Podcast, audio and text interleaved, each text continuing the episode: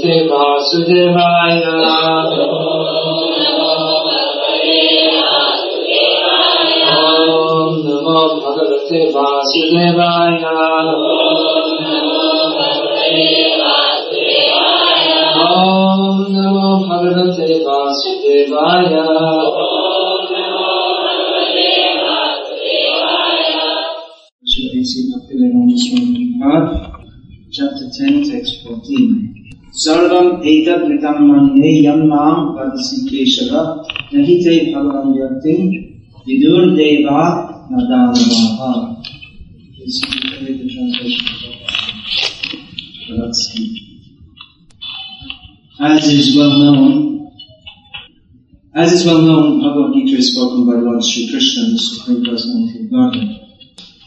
However, this particular verse is not that we're reading today is not spoken by Krishna. Spoken by Arjuna. However, this verse is very important to teach us how we should understand what Krishna says in Bhagavad Gita. Srila Prabhupada's introduction to the Bhagavad Gita is quite extensive. And practically the whole subject matter of Bhagavad Gita is summarized in Srila Prabhupada's introduction. In his introduction, Srila Prabhupada instructs us how we should understand Bhagavad Gita. Because in reading any book, we can approach it with different attitudes. We may take it as uh, something entertaining. Mostly people want something entertaining.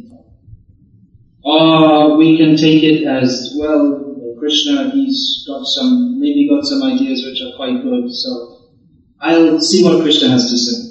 Krishna, he's known as a good philosopher. I'm also a good philosopher, so let's see if his ideas are as good as mine. Krishna je poznat kao dobar filozof, ja sam isto dobar filozof, pa da vidimo jesu njegove ideje dobre kao moje.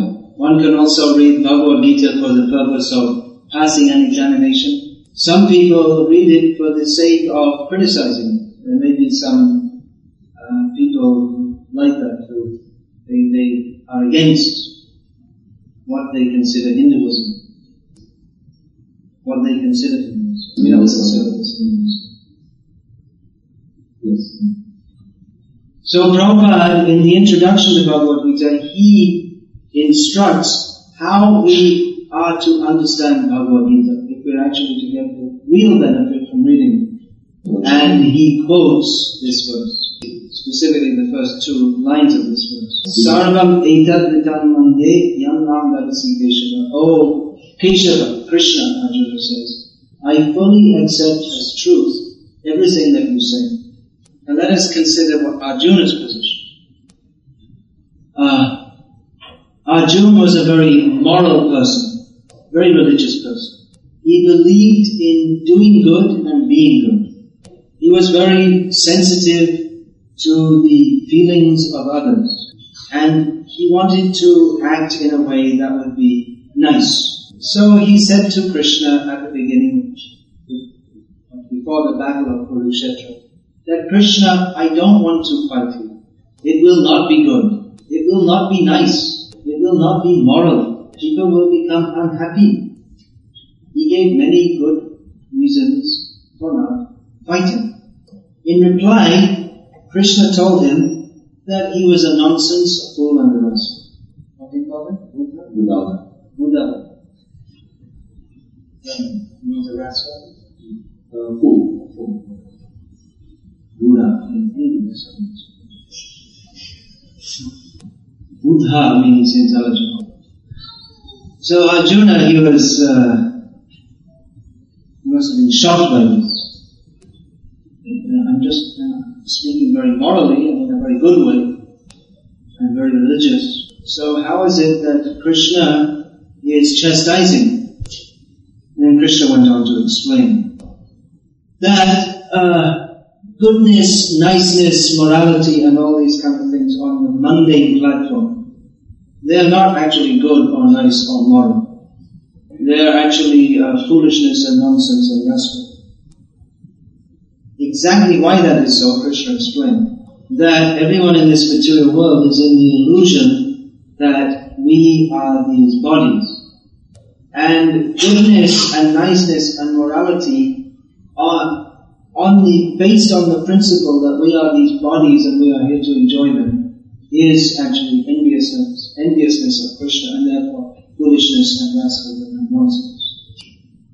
That real knowledge begins with understanding that we are not these bodies but eternal servants of Krishna. And any attempt to be good without recognizing this principle is Um, a, mis- a dangerous misconception. In this regard, Srila Prabhupada often gave the example of the honest thieves, who moral thieves, that after stealing and taking away so much money, they sat down together and said, now we should divide this morally and fairly among ourselves. You know, we shouldn't cheat each other, we should be very straightforward and fair in dividing this money. So the defect in this is obvious, isn't it? That the very principle of what they're doing is immoral. So then afterwards to talk about, uh, to talk about uh, dividing it morally, it's, uh, the whole thing is hypocrisy. Now in this material world, everyone is here due to envy Krishna. Chadvesha samudhena dvandumohena bharata sarva bhutan sammoham sarge Krishna says everyone is born in this material world due to desire, perverted desire, and envy. And everyone is an, in, an illusion. Everyone is born in this way. So the basic principle of material existence is envy of Krishna. And on the, on the basis of that, everyone is envious of everyone else. And everyone is trying to exploit everyone else.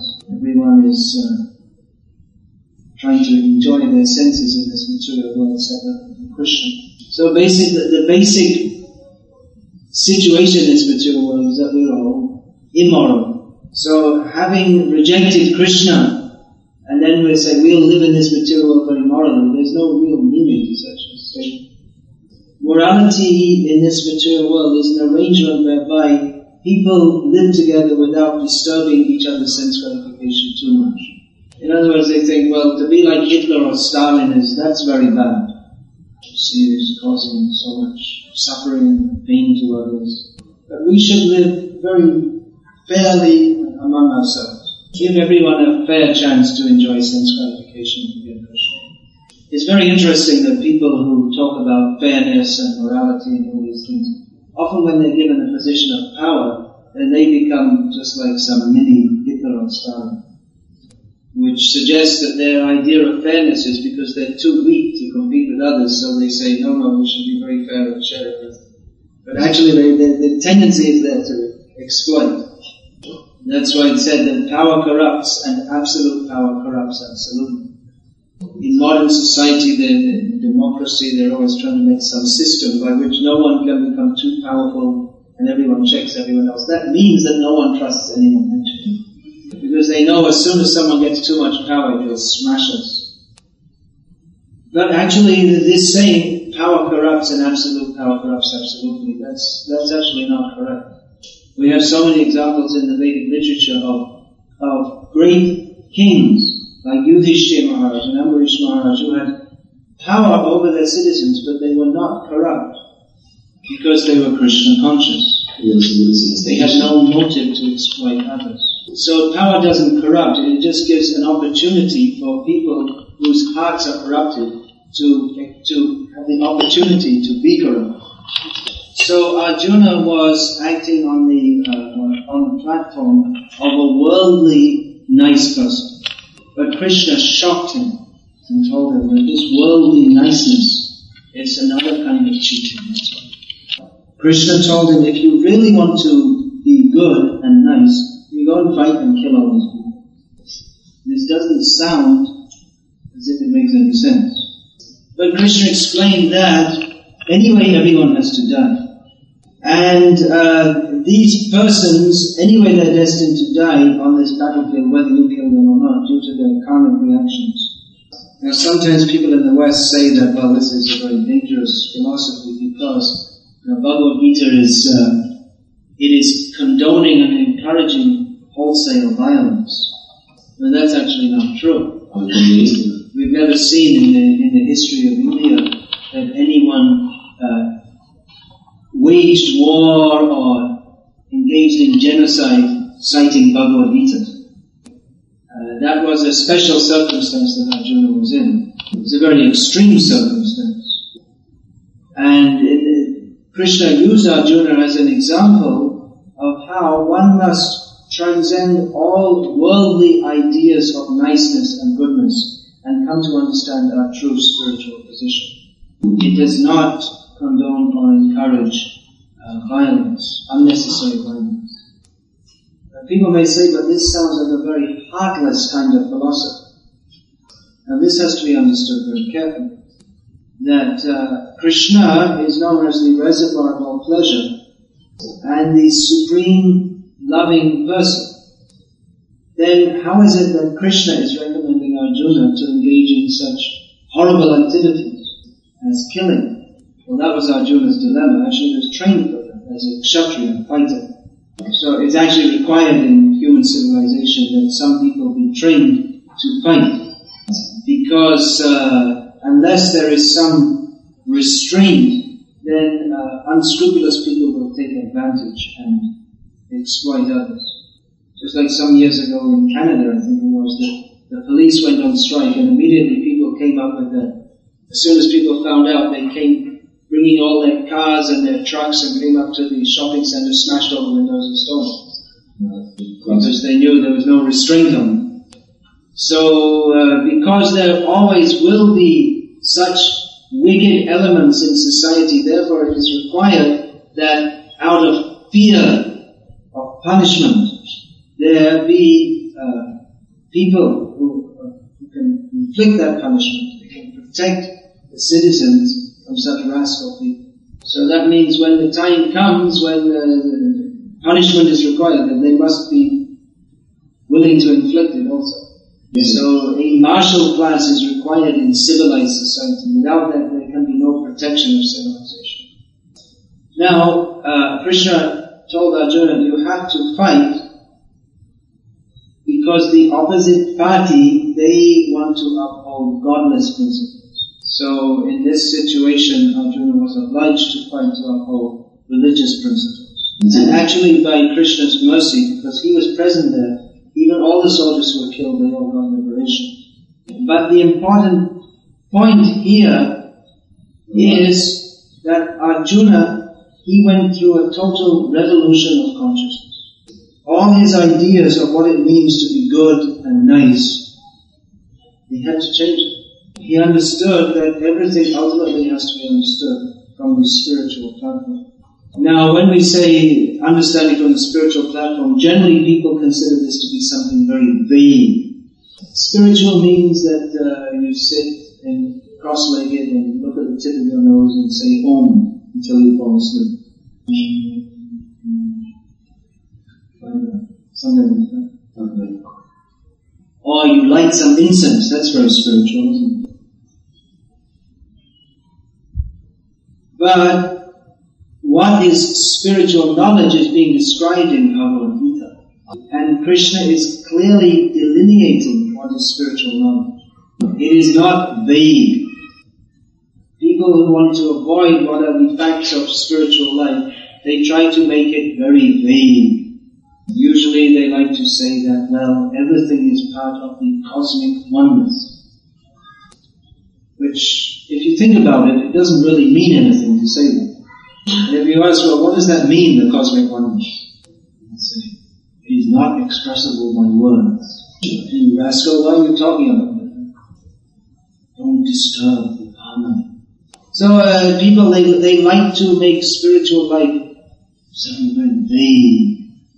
And usually such people, they're also quite expert at enjoying the material world also. But Krishna is not giving any vague knowledge to Arjuna. Arjuna is a very practical person. He's trained to fight, not to sit and gaze at his nose. He wants to know what is reality?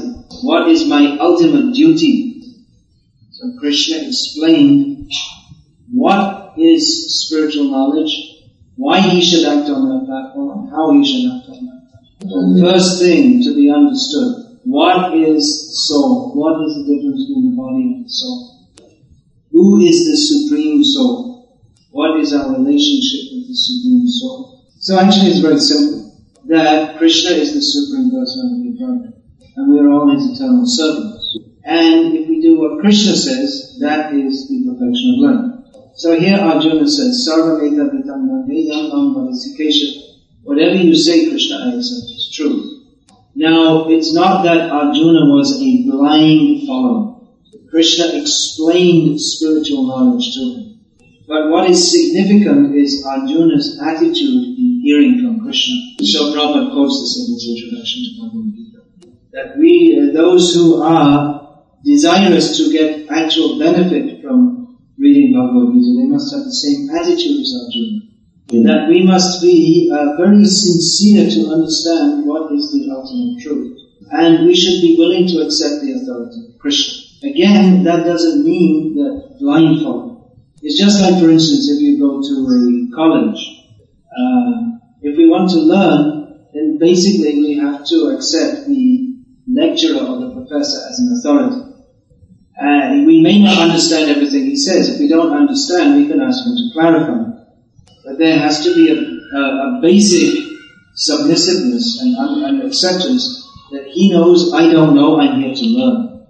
So in the same way, Arjuna's attitude towards Krishna was that Krishna, you know, I don't know, I'm here to learn from you.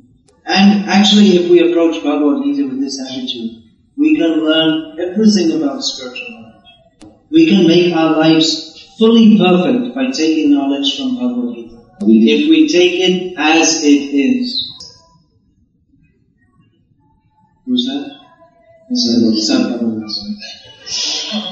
They're not taking Bhagavad Gita as it is. So don't become a Sai Baba Take Bhagavad Gita as it is. Many people, they want to take Krishna's words and twist it for their own sense. And it may seem very spiritual, but actually it's offensive to Krishna. While it may sound the same chanting, but the chanting of a genuine devotee and the chanting of those who have, make some supposed competitor to Krishna is a very great difference. The great difference is that that chanting that is uh, false, that is offensive to Krishna. So if we take Bhagavad Gita as it is, then we can understand everything about spiritual life genuinely. Who is Krishna? Who are we? What is our relationship with Him? How to act in that relationship? And how to thus attain the perfection of life which is to become pure devotee of Krishna, free of all material desires. So actually, the, the whole process is very, very simple. The, some aspects of the philosophy of Krishna consciousness can be somewhat complex, but the basic principles are very, very simple. Simply like Arjuna, we have to accept what Krishna says is correct and follow And it may take a little time to become purified because we all have so many contaminations from previous births. But if we uh, follow the words of Krishna as given in Parampara, and if we are sincere to do so, then definitely we can become fully Krishna. Standard example is there. That if the guru is bona fide and the disciple is also bona fide, then uh, the joining of guru and disciple will be very successful. Guru is bona fide means uh, tasmat gurum prapadyeta jigyasu shante karecha nishnatam navam That one should, uh, yeah, the, the Guru is bona fide means that he should be uh, fully versed in the message of the Vedic literatures. And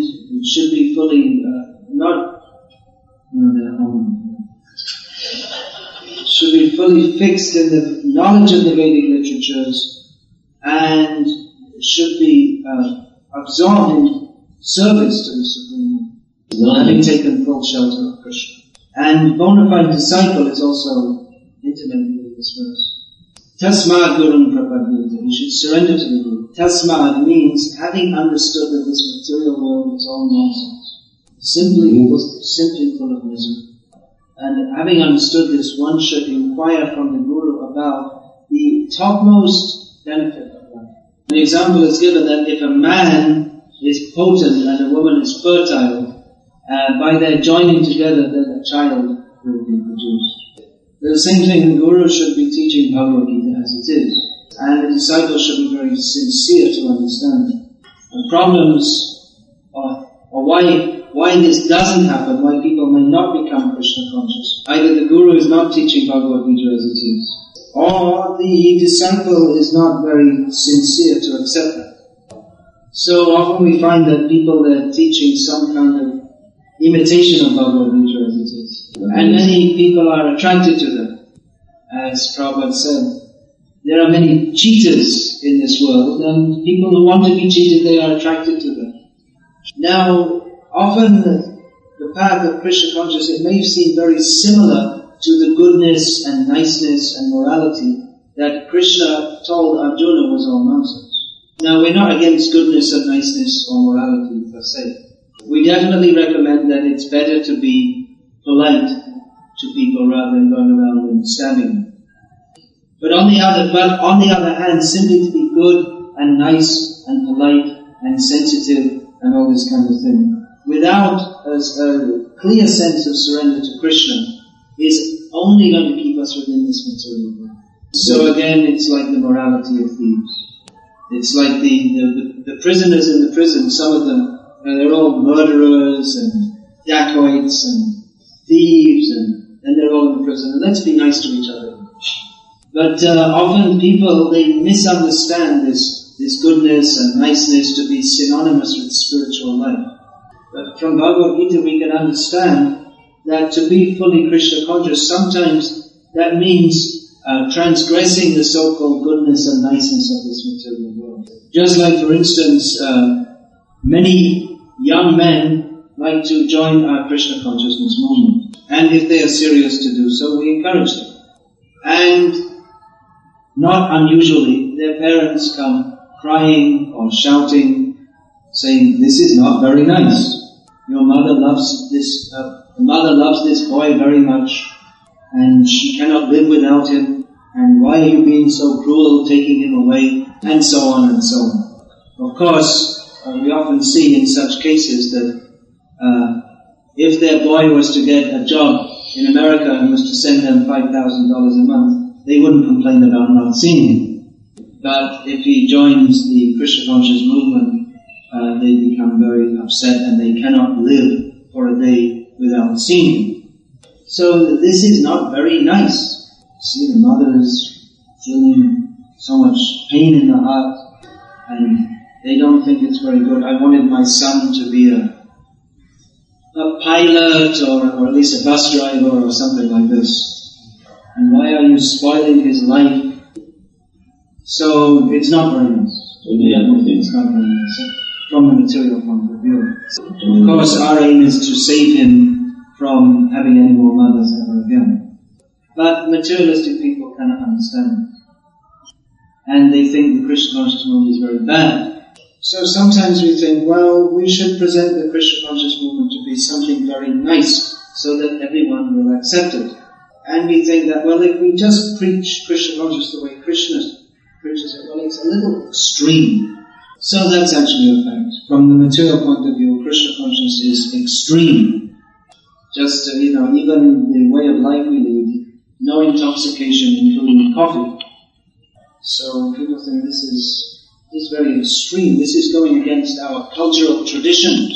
In, in Croatia, we all drink beer and wine and all these things. And our fathers did, our grandfathers, all, and why do you want to stop? It's going against our noble cultural traditions.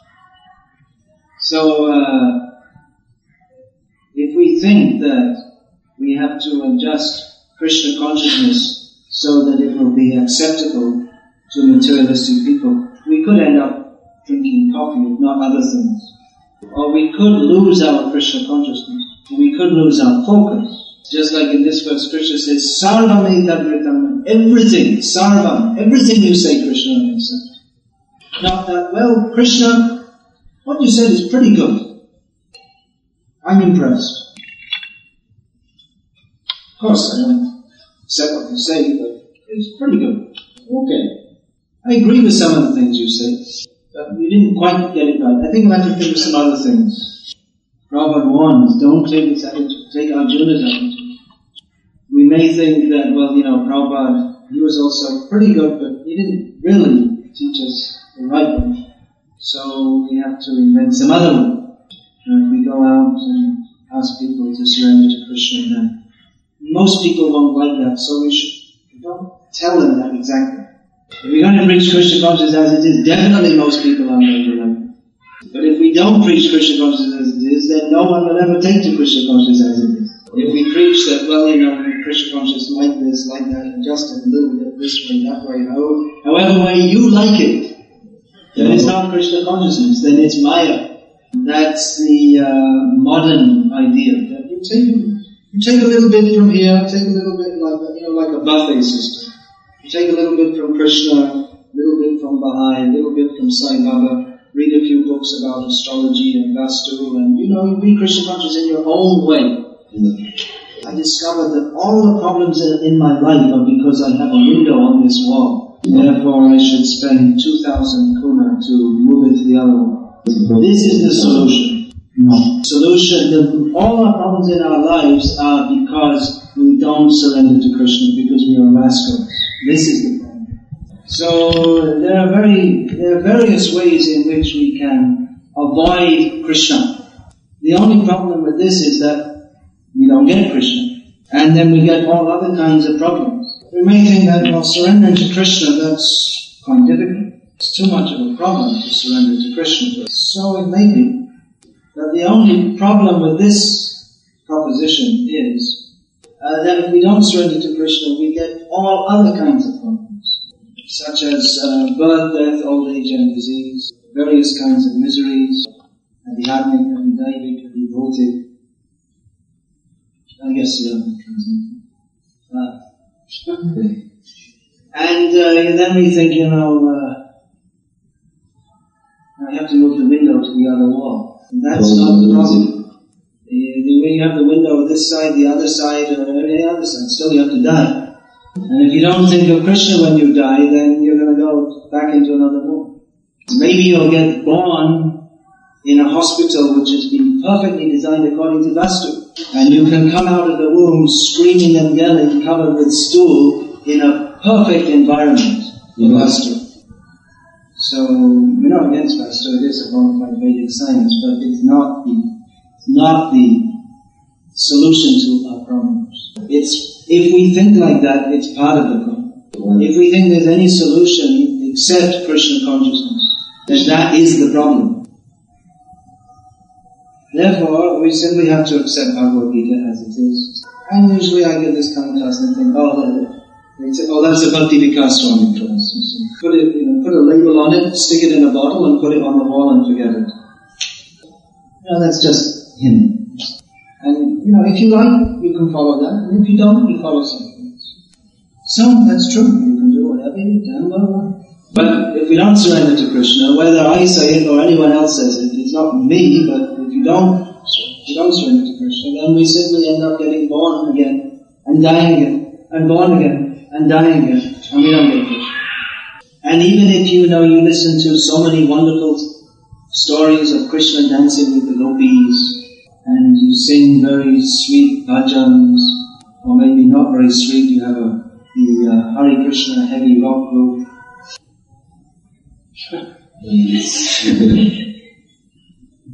Western American culture. So we can do all these things, but unless we're very serious to uh, surrender to Krishna, to give up material attachments, to follow the process of Krishna consciousness given by the acharyas, then we won't get Krishna. So Arjuna here is expressing his full faith in Krishna. And that's all that's required. Full faith. But full faith, it's not just simply a matter of talking about it, but we actually have to practice in our lives. Which is very simple, very nice, very pleasing. That is Krishna consciousness. But then if we mix it up with other things, we may think, well, that's, that's even better. But actually, whatever we do, if we don't take to Krishna consciousness very seriously, uh, trying to surrender to Krishna, then it's not actually, it's not what Krishna taught, it's not what Prabhupada taught. It's not what any bona fide acharya teaches, and it won't actually help us. So I'm just speaking like this because it's, uh, It's very common nowadays that people come to ISKCON and it's like this kind of smorgasbord attitude. Buffet. There's so many different books on sale and you know, you just kind of take it the way you feel. And become very concerned with our own psychological problems and so many things. And we become so involved in so many peripheral approaches that we forget that the very simple, straightforward thing is to follow the path given by Prabhupada, given by the Acharyas. Simply follow that and go to Krishna. So, I'm recommending the Sarvamita Vitamanye process. Just accept Krishna as he is. How can we know Krishna as he is? Through Bhagavad Gita as it is. Through the process that comes. There's no need to change anything. There's no need to add anything. There's no need to take anything away. Everything Prabhupada has given us is completely perfect become fully Krishna conscious and back to Mother.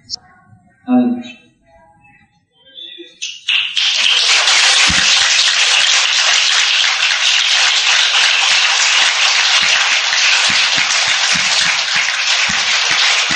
It was a good performance. We got a good clap. Thank you for your kindness. But actually, I didn't come to get claps. Is there any question? Why don't we go and join the kirtan? Maybe we go in there and preach to them? Jeden mały proponuję może Maybe we could sell them some Gitas. You can go in there afterwards, after they finish telling just You don't have to um, tell them sorry about this and that. Let them just take Prabhupada's books. And that will benefit them. Often they take Prabhupada's books. Any question? Nothing. That means everyone is Sarvam etad ritam manye. They don't accept everything I say. Okay, that's nice.